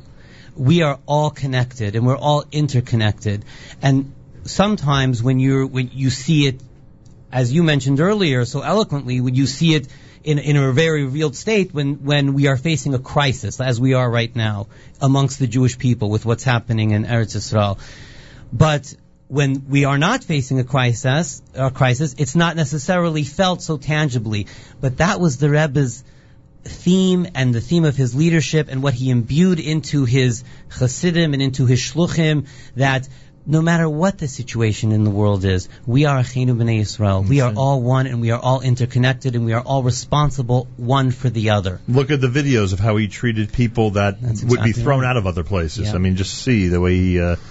Now, listen, Rabbi Asher Herson. If you if you avoid this question, then I'm I, I, I'm going to totally disassociate our 50 year friendship. If you go ahead and don't answer this question, when people ask me what was your favorite encounter with the Rebbe, pretty easy for me. I only saw him a couple of times. So you know, I'm sure you saw him many times. So of all of them, of all the times, just give me one that would be your favorite, one that you just you'll never forget that specific encounter with the Rebbe. What would it be? A specific bracha, a message he gave you. That's uh, quite a question. That is quite a question. That- that's- Me- meaning it's quite a question because all of them are equal to you, I guess, right? Well, that's true. But you know, when we first started in, in Northwest New Jersey, in Right. Township, we really started with nothing. I When remember. say, I, when, I start, when I say nothing, finances goes without saying. Right. But I'm talking about. Um, no membership. there was nothing. Absolutely, absolutely. And frankly, um, you know, there was a small nucleus of five families that wanted to see some vitality, Judaism grow, and different in those families themselves. Some wanted to see more observance, some just wanted to see programming and so on. And I got involved, and we did the best we could. And we finally decided that we're going to launch an official institution. Right. I took a group of those original founders to the Rebbe, and that was maybe a year, not even, after we officially decided to found, which was the beginning of 1988, just January 1988. And the one that was really responsible for spearheading the effort at that time, Dr. Morton Barr. Now, since it moved down south since then and so on, but still very much in touch. The Rebbe had given a bottle of mashke, vodka. Mhm. And this is not just symbolic, but as we know, it says in the Talmud that when Jews say l'chaim together, this brings their closeness and so on. And uh, in honor of the opening of, of our institution, with the Rebbe's blessings, of course, so the Rebbe gave a bottle. And I remember as we brought the group together to the Rebbe to receive dollar bills, which were to be distributed to charity, and receiving the blessings, Dr. Barr sent chills down my spine. Because usually people were there to receive blessings. And Dr. Barr said something, as I put it, he was the first to lead. He just looked at the Rebbe and said, Rebbe, thank you. And it taught me something. You know, we're recipients of the Rebbe's guidance, the Rebbe's leadership, the Rebbe's teachings, and hopefully we implement them very successfully. It's encouragement. But, but uh, absolutely. But to recognize and to be able to say thank you, because there are so many millions, and that's not an exaggeration Right. of Jews, that, right. that are beneficiaries, that without their local Chabad center, their lives would be dramatically different. Maybe Jewishly, in some cases, non-existent, Mm-hmm. but dramatically different. And over the years, it's very easy to take for granted. But those were the first words he said, Rebbe, thank you. and th- those those words stand out in my mind. You're asking me a question. That's a good one. I like that. But but this is something that's pertinent to our get together Monday the 23rd as well. 100%. You know, besides the inspiration, besides the evening of scholarship you're talking about, high caliber Sure. for presenters and so on, but that's also a recognition. There's a recognition. Where would I be today without the Chabad Center that's in my area? For many, many, many people, the answer is mind blowing and quite dramatic. Yes, they may have been involved now in Judaism for 27 years and all the all past history. But to rethink is to reconnect. So aside from all that we have to learn from the Rebbe's attitude and so on in life and the connection, as was so beautifully articulated before, about acceptance and un- un- unconditional acceptance of every individual and so on, but that concept of thank you is very important. Everyone has an opportunity a week from tonight to be at the 20th yahrzeit dedication uh, for the Lubavitcher Rebbe. It's uh, featuring keynote speaker Richard Joel, the president of Yeshiva University at the Wilshire Grand Hotel on Pleasant Valley Way in West Orange. Information, you can uh, contact the Rabbinical College at 973-267-9404. Rabbi Herson, you brought us some uh, high quality representatives this morning. Is this what you have all over New Jersey? Very proud of them. Very proud of them. This is the type of uh, of shluchim you have. Uh, uh, I am a product of the Rebbe. They are a product of the Rebbe. That this is what the Rebbe can have created, you know, with so much selfless uh, dedication to to Am Yisrael. Uh, and this is the tribute that we're trying to do. This is I, I how, doubt that there is a family uh, in the world today that doesn't doesn't have some connection with the Rebbe that benefited something from from from the Rebbe, and this is the very minimum we can do to come and pay tribute on this uh, special occasion of the 20th the 20th uh, yahrzeit. Everybody's invited, especially if you're in New Jersey. West Orange, a week from tonight, 973-267-9404. Rabbi Simon, before we wrap up, we should just say, in addition to Teaneck, where else in Bergen County do we have Chabad centers? Oh my, we have an Old Tappan, Tenafly, Fort Lee, Woodcliff Lake, Paramus, um, and Hoboken as well, which is in Hudson County, but Right. which is under our umbrella as well. All these places need a Chabad, huh? Reb Nachum, may I conclude with a short thing? Please. You know, just to show you the Rebbe's attitude and so on. My father, may- live and be well, is working in the state of New Jersey for over 50 years. Started on Grumman Avenue, you may Grumman recall. Ave- I recall. You recall Grumman you- Avenue. yes, I, I remember absolutely. Grumman A few blocks away from Week Week Avenue. That's Yeah, correct. yeah. Your home. That's correct. How did my father come here? So, the previous Lubavitcher Rebbe sent an emissary to Brazil, Right. to Rio de Janeiro, which is sort of a backward society, relatively speaking, at that time compared to the United States of America. And the, the Rebbe, Shliach Rabbi Weinberg, Olav Shalom, convinced my grandmother to send my father to yeshiva for one year. My father was uh, intended to go to medical school, but he loved yeshiva so much, so he became, a, instead of, as my father says, a doctor of divinity. but look at this. The previous Rebbe sent an emissary under the Rebbe's tutelage since 1950. Sent him for fundraising. He sent, sent it for fundraising. He said fundraising does not just mean taking. It means you have to give to the community and accomplish there. So here, that's one soul. All of a sudden, my father came to America, was sent to establish the Rabbinical College or take over the helm of leadership of the Rabbinical College in in Newark at the time. And then all of a sudden, there's 50 some odd Chabad centers and so on. The Rebbe's investment and belief in every individual, as Rabbi Simon said before, to create followers, that's not the Rebbe's concern. The Rebbe's whole concern was to create leaders. And that's our mutual concern as well, as we address all the people and constituents that we have, regardless of the level of knowledge. If you know the letter Aleph, be an advocate and teach another person the letter Aleph. And that will make you a leader. And that will make you a leader.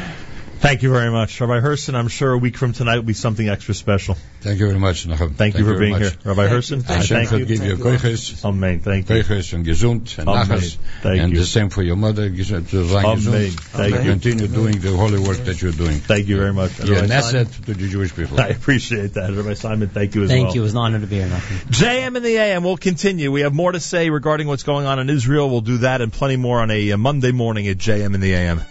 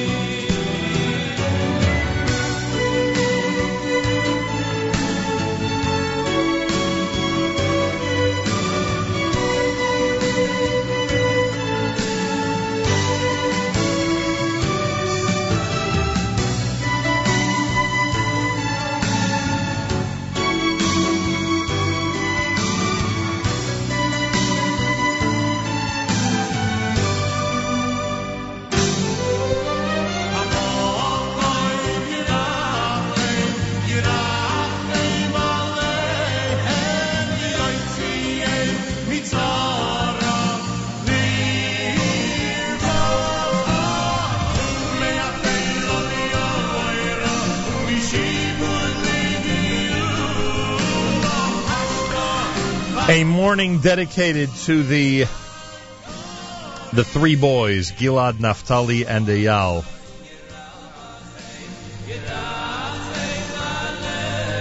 JM in the AM with a uh, a word of encouragement for those who continue to plan the different tefillah and tehillim gatherings uh, everywhere around the world, but specifically in our area. Continue to do so. They are uh, obviously a great encouragement to the families in Israel, and obviously we know the power of prayer in general. And um, there are many, many who continue to uh, uh, to plan these uh, get-togethers uh, on behalf of the uh, three boys, Gilad, Naphtali, and Eyal. I also remind everybody that the backdrop of the Israeli consulate on 2nd Avenue and 42nd Street in New York City will be the uh, site of the gathering today at 12:30 p.m. There are many sponsoring organizations, including uh, Amcha and Rage and others, who are getting together in a uh, prayer vigil for the three boys. Everyone is encouraged to be there. 42nd and 2nd. I mentioned earlier it would be a golden opportunity for those public officials who constantly declare that they are supporters of Israel, uh, constantly declare that they are there to uh, to be there to advocate for Israel and Jew- Jewish people. It's a golden opportunity for them to go ahead and be part of the prayer vigil and make statements that Washington should in fact accelerate its intervention into this situation. Uh, we ha- we kept our uh, commitment to the um, event commemorating the yahrzeit of the Lubavitcher Rebbe is, uh, is obvious uh, uh, based on the segment we just had. Uh, we did, however, because of the nature of the news from Israel, we did postpone our App Week celebration that will be coming up at some point. We felt it was improper to start it today with the atmosphere that has been created by this tragic event. Um, uh, throughout the Jewish world. So that'll be coming up at some point. And Michoel Pruzansky, who is scheduled for this morning, he will debut his brand new album, but we'll do that later in the week.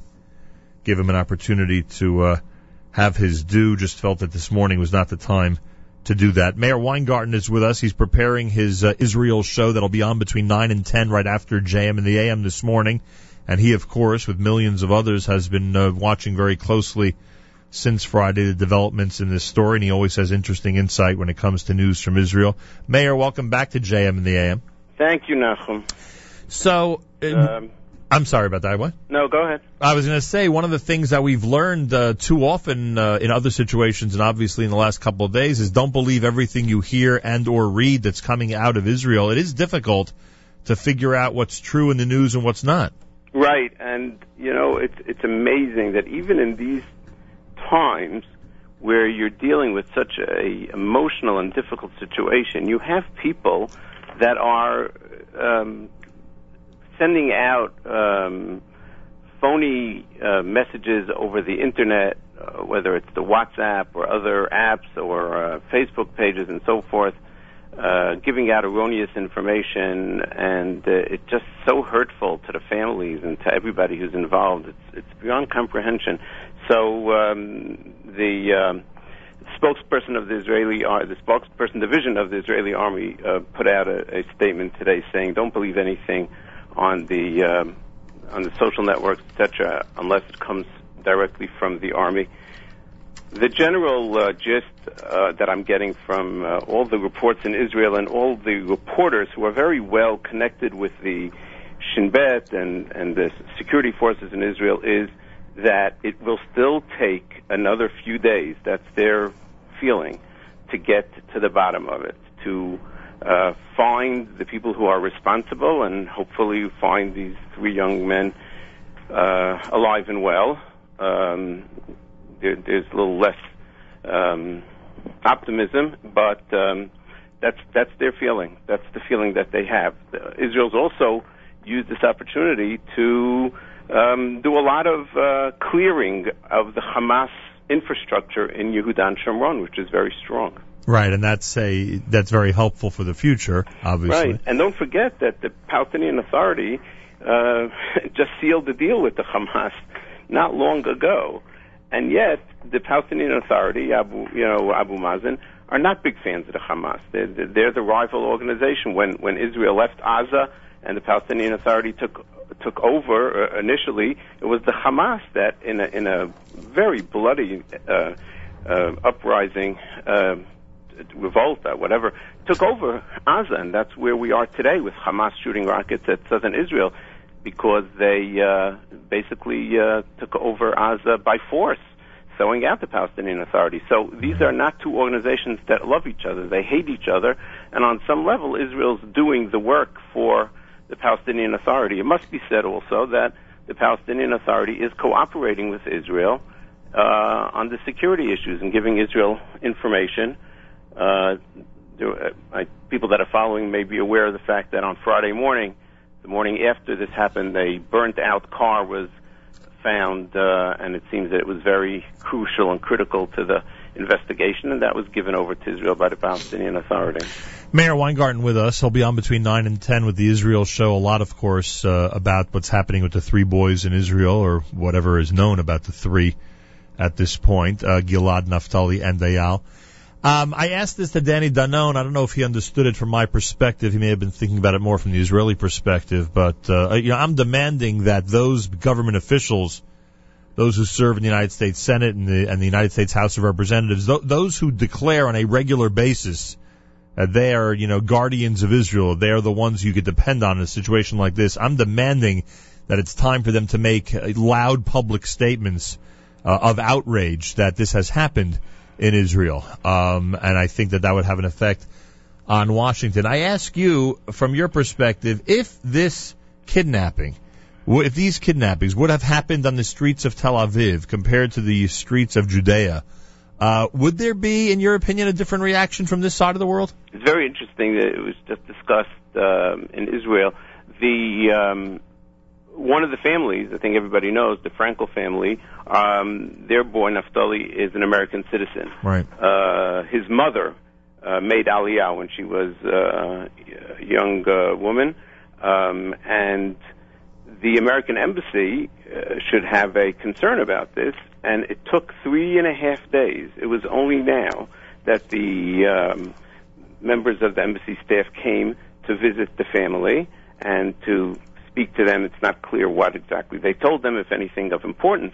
But why did it take so long for them to show their concern for American citizen? And of course, in Israel, they were asking, does it have to do with the fact that Nof Ayalon, which is where they live, it's a religious uh, um, um, community, uh, Nof Ayalon is uh, straddles the quote unquote green line. And as far as America is concerned, half of that community is in what they call occupied territories. So does that have something to do with the fact that it took three and a half days for the American representative to come show concern for its citizen? And yeah, where where is the American media? I don't know. I don't know where are the American politicians. I don't know. Yeah, I just uh, the the the silence from that group, those that always claim to be there for Israel, is unbelievable, and I cannot believe that our own Jewish leaders are not demanding more of them at this time. I especially thought that over the weekend, a time that um, uh, that many of them use. Uh, to make public statements and to and to bring different topics to the fore, I thought this would be a golden opportunity to speak up. I do remind everybody that prayer gatherings, Tehillim gatherings continue, including the one in New York City today at 42nd Street and 2nd Avenue opposite the Israeli consulate. Try your best to be there at 12:30 this afternoon. Uh, demonstrations of live physical support are always important. And uh, Meir, you've been following the news from Israel. You hear what the parents and families say. Uh, them knowing that people are with them in this way throughout the entire world is very encouraging to It helps them so much. First of all, I'm amazed uh, at the strength of the, of the families. And um, later during the Israel show, we are going to broadcast um, the the statements by two of the mothers. Um, uh, uh, Gilad's mother and Naphtali's mother, um, especially Naphtali's mother, the strength that she showed when she spoke yesterday uh, for the basically her statement for the people of Israel, and, and both parents was basically one of thanks. We thanking everybody and their concern for the soldiers that are out there looking for them, for the Shabaknikim, for for uh, for everybody. Literally, I mean, it was amazing to see how in this moment where I can't imagine how they're functioning at all. They're able to get up and stand there and and and show this uh, uh, level of uh, of concern for others. And uh, you know, they were talking in Israel about the fact that these are very special families. You know, these are religious families, deep reli- religious families who have tremendous uh, uh, faith, and the the prayers help. Uh, you know, there's a uh, morning show there. You know, just like they have in America in Israel. Uh, one of the popular morning shows is hosted by um, uh, one of the one of the hosts. His name is Avri Gilad. Um, very well known in Israel. Very, uh, I don't think there's a person in Israel doesn't know that name. Um, and he is declared that he doesn't believe. He's a non-believer, and yet this morning on his show, he put on a kippah and he invited Rav David Stav from Rabbanei Tzohar to come into the studio, and he said, "The parents want us to daven, and we're going to daven." And he said, "I want everybody. You know, if you if you if you could connect to this, let's all do this together." And Rav David Stav got up and read a parak Tehillim, and at, under the screen they had the, the at each pasuk as it was being read by Rav Stav was uh, broadcast. You know, uh, with all the with even with the nekudot, so that everybody could read it properly and say it along. And it was so touching because I'm saying to myself, here is a person who says, "I don't believe," and yet in these moments, the the the Jewish aspect of the Jewish state it just will come out and be so strong, so powerful. I'm, I'm thinking about all the people watching at that moment who are connecting, who are davening together. People that maybe n- never read a Parak Tehillim in their life, who suddenly are, are, are awakened to this. It is and, and who knows what in their neshama is awakened. The Upper West Side community tonight at 7:45 at Manhattan Day School. Just one example of community gathering in support of the uh, kidnapped Gilad, Naftali, and Eyal. Uh, that's happening tonight. Many sponsoring schools and organizations in the Upper West Side. It happens with Mincha beginning at 7:45 at Manhattan Day School on West 75th Street.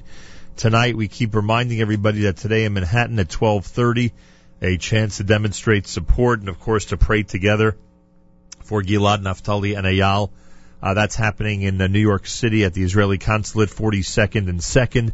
We are calling upon all public officials, government officials, especially those who pride themselves on supposedly being there for Israel in times of need, to come out, make a statement, show some guts, and tell Washington that especially because an American citizen is involved, they need to get involved and get involved in an aggressive manner to save these three boys. Uh, Meir, there was a uh, a letter written by Rav Steinsaltz. We all know that uh, Makor Chaim is his yeshiva. Anything of note in that letter that uh, that he uh, transmitted to the Jewish world in the form of a message in light of this episode? Yeah, um, it, it's very interesting. The two of the, the, two younger boys, the 16 year olds, are students in Makor Chaim. Um, you know, he, writes. I'm trying to find the Hebrew version of it. I, here it is. Um, he writes that um, that, that in the Gemara in the Talmud, there's a description of the, the times of Mashiach. You know, the times of redemption that we're living in now, as we, you know, the the the Ikvisa, the Mashiach, however you uh, want to describe it. And he says that the Gemara describes it as Ein lanu al mili hisha'en ela al avinu that during those times things will be so bad that we'll have no one to rely on but our Father in heaven. And he says that that Gemara is uh, is a Gemara of despair. That that's not. He says that's not said as a positive way. It's said in in a in a uh, emotion of despair. We would we would be happy if we had something practical that we could do, but this is the situation we're in. I mean, those that can do are doing, and the rest of us, we uh, we we we daven. Uh, I think one of the things that he that he points out also, which I found very interesting, is he said that you know in past in Jewish history um, we were in much worse situations. We were in situations, you know, think about Eastern Europe, where so many of us can connect to the thoughts of Eastern Europe. How many kids were kidnapped, and and we were powerless. So this is horrific. But look what we have. and right? yet we're not powerless. Ah, unbelievable.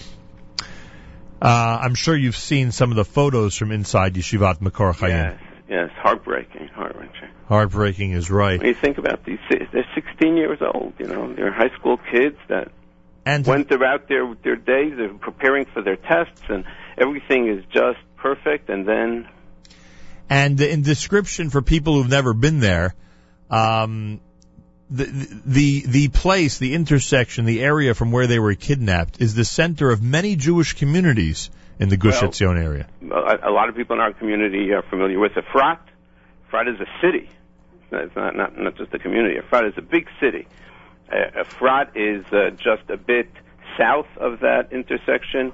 Alon Shvut, where the yeshiva, uh, Yeshiva Har Etzion, which we all know as the Gush, is uh, in Alon Shvut, which is just uh, down down the road from that intersection. It is a major intersection. It is an intersection where um, uh, people are constantly uh, hitching rides, and it is very well, um, you know, populated. Obviously, at that moment, it was not well populated, but um, it, it, anyone who who knows anything about Yehu, the area of Yehuda, and I mean, you're talking about, by the way, the, the place that they were kidnapped from is approximately 15 minutes from um, by car from Yerushalayim. Right. We're not talking about some far-flung, you know, an hour into into some uh, Arab territory.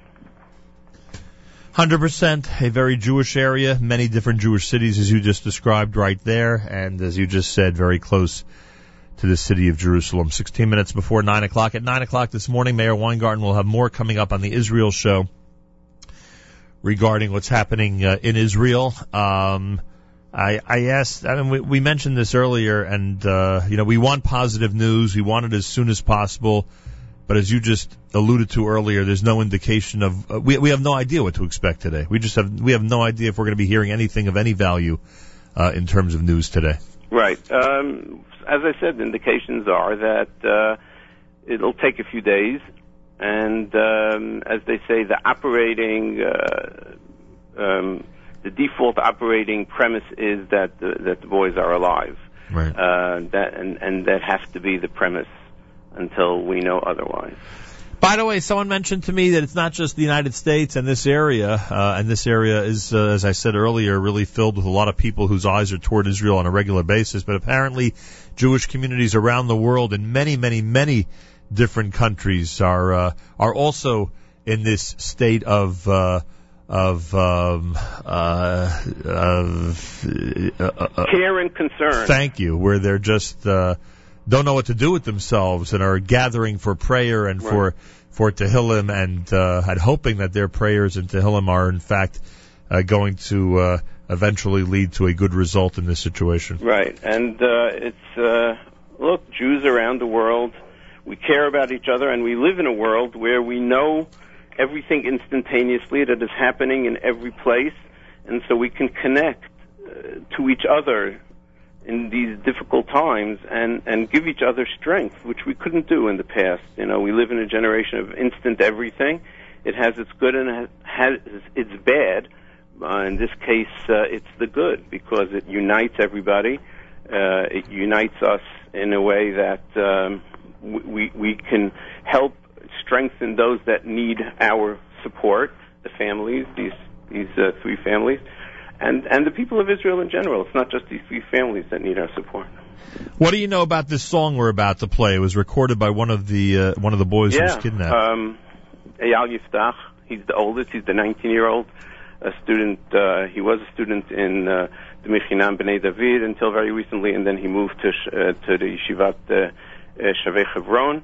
Um, obviously, very talented musician. He wrote a song in honor of, I believe it was his sister's wedding, and uh, a few months ago, about two months ago, uh, went into a studio and recorded it. And um, I don't think we would have heard it if not for these circumstances. His friends yesterday um, released it to the world in order to give the world a sense of who their friend is through this song. It's a it's a beautiful song. Uh, the words from Shir Hashirim. It is it is eerie and and, and emotionally heart wrenching because um, the words include bikashtihu velomitzatihu or bikashti velomitzativ. I I have looked for him and have not found him, which is you know Unbelievable. yeah. And, and here, um, and, and and and I must say, it's uh, you know, this is him. He is he is he composed it, and he is singing it and, and playing the guitar. and here's what it sounds like. Meir, I thank you. We'll be listening 10 minutes from now at jmintheam.org. Thank you. This is JM in the AM.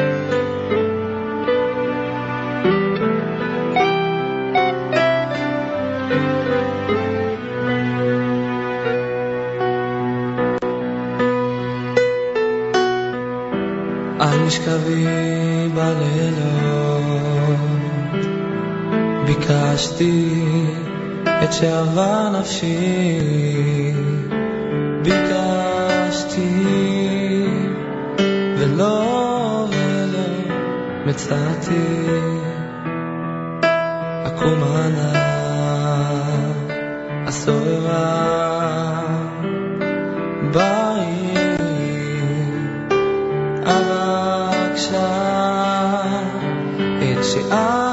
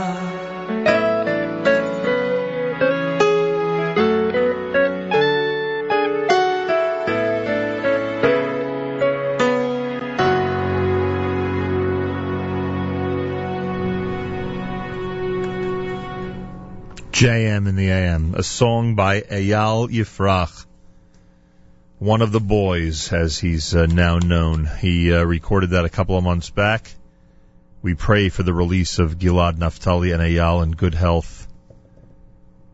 And uh, we continue to pray, and I thank everybody who uh, continues to schedule prayer services, Tehillim gatherings.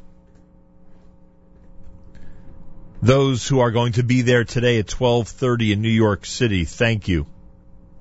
12:30 today, New York City.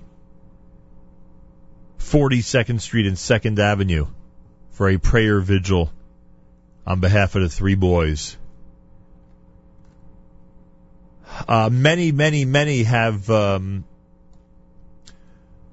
gone ahead over the last couple of days and have put these gatherings on uh, uh, um, on the uh, have arranged for gatherings in their communities. A big yeshakach to everybody who's participated in so many communities, especially in our area. As we said, the Upper West Side gathers tonight at Manhattan Day School. I'm through, I'm sure through social media, those of you in your specific communities will be kept up to date on what's happening specifically.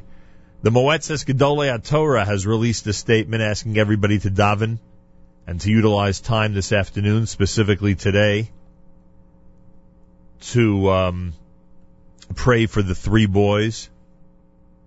As I said earlier, it seems that uh, there is a an effort across the board to participate and keep them in our hearts and in our minds.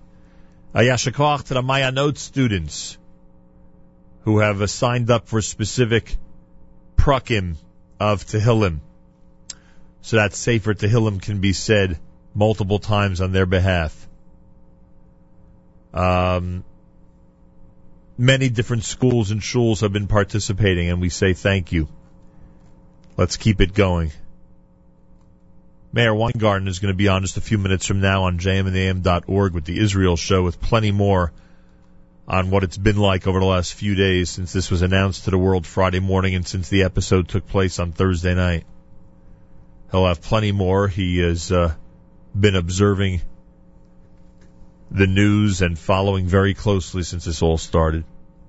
The Moetzes Gedolei of Torah issued a call to all Jews to gather on Monday, pour out their hearts to Hashem, and recite the Tehillim between Mincha Maariv and Yeshivos at the end of Second Seder on behalf of the three boys captured by terrorists.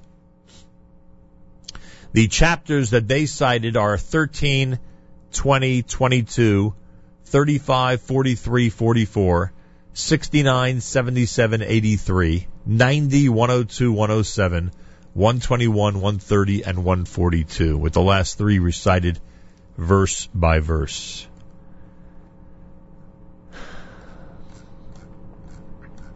We will wrap up a Monday and uh, remind everybody to keep the three boys in mind.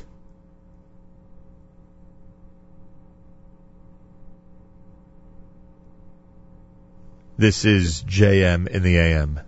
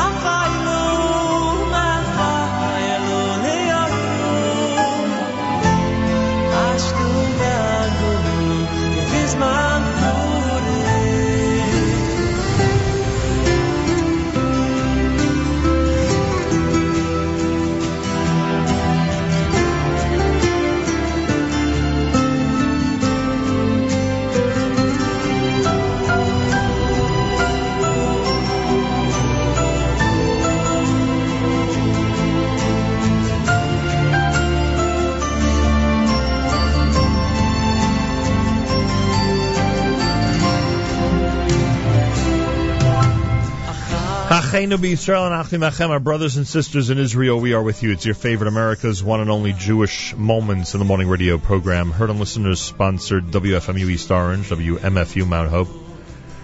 Rockland County at 91.9 on the FM dial and around the world on the web, jmintheam.org. Oh yes, uh, Achenu B'Yisrael and Achim Achem. Um, again, I remind you, our programming was supposed to include our App Week uh, celebration uh, kickoff today. We postponed that because of the uh, situation in Israel, so no celebration today. That will be rescheduled.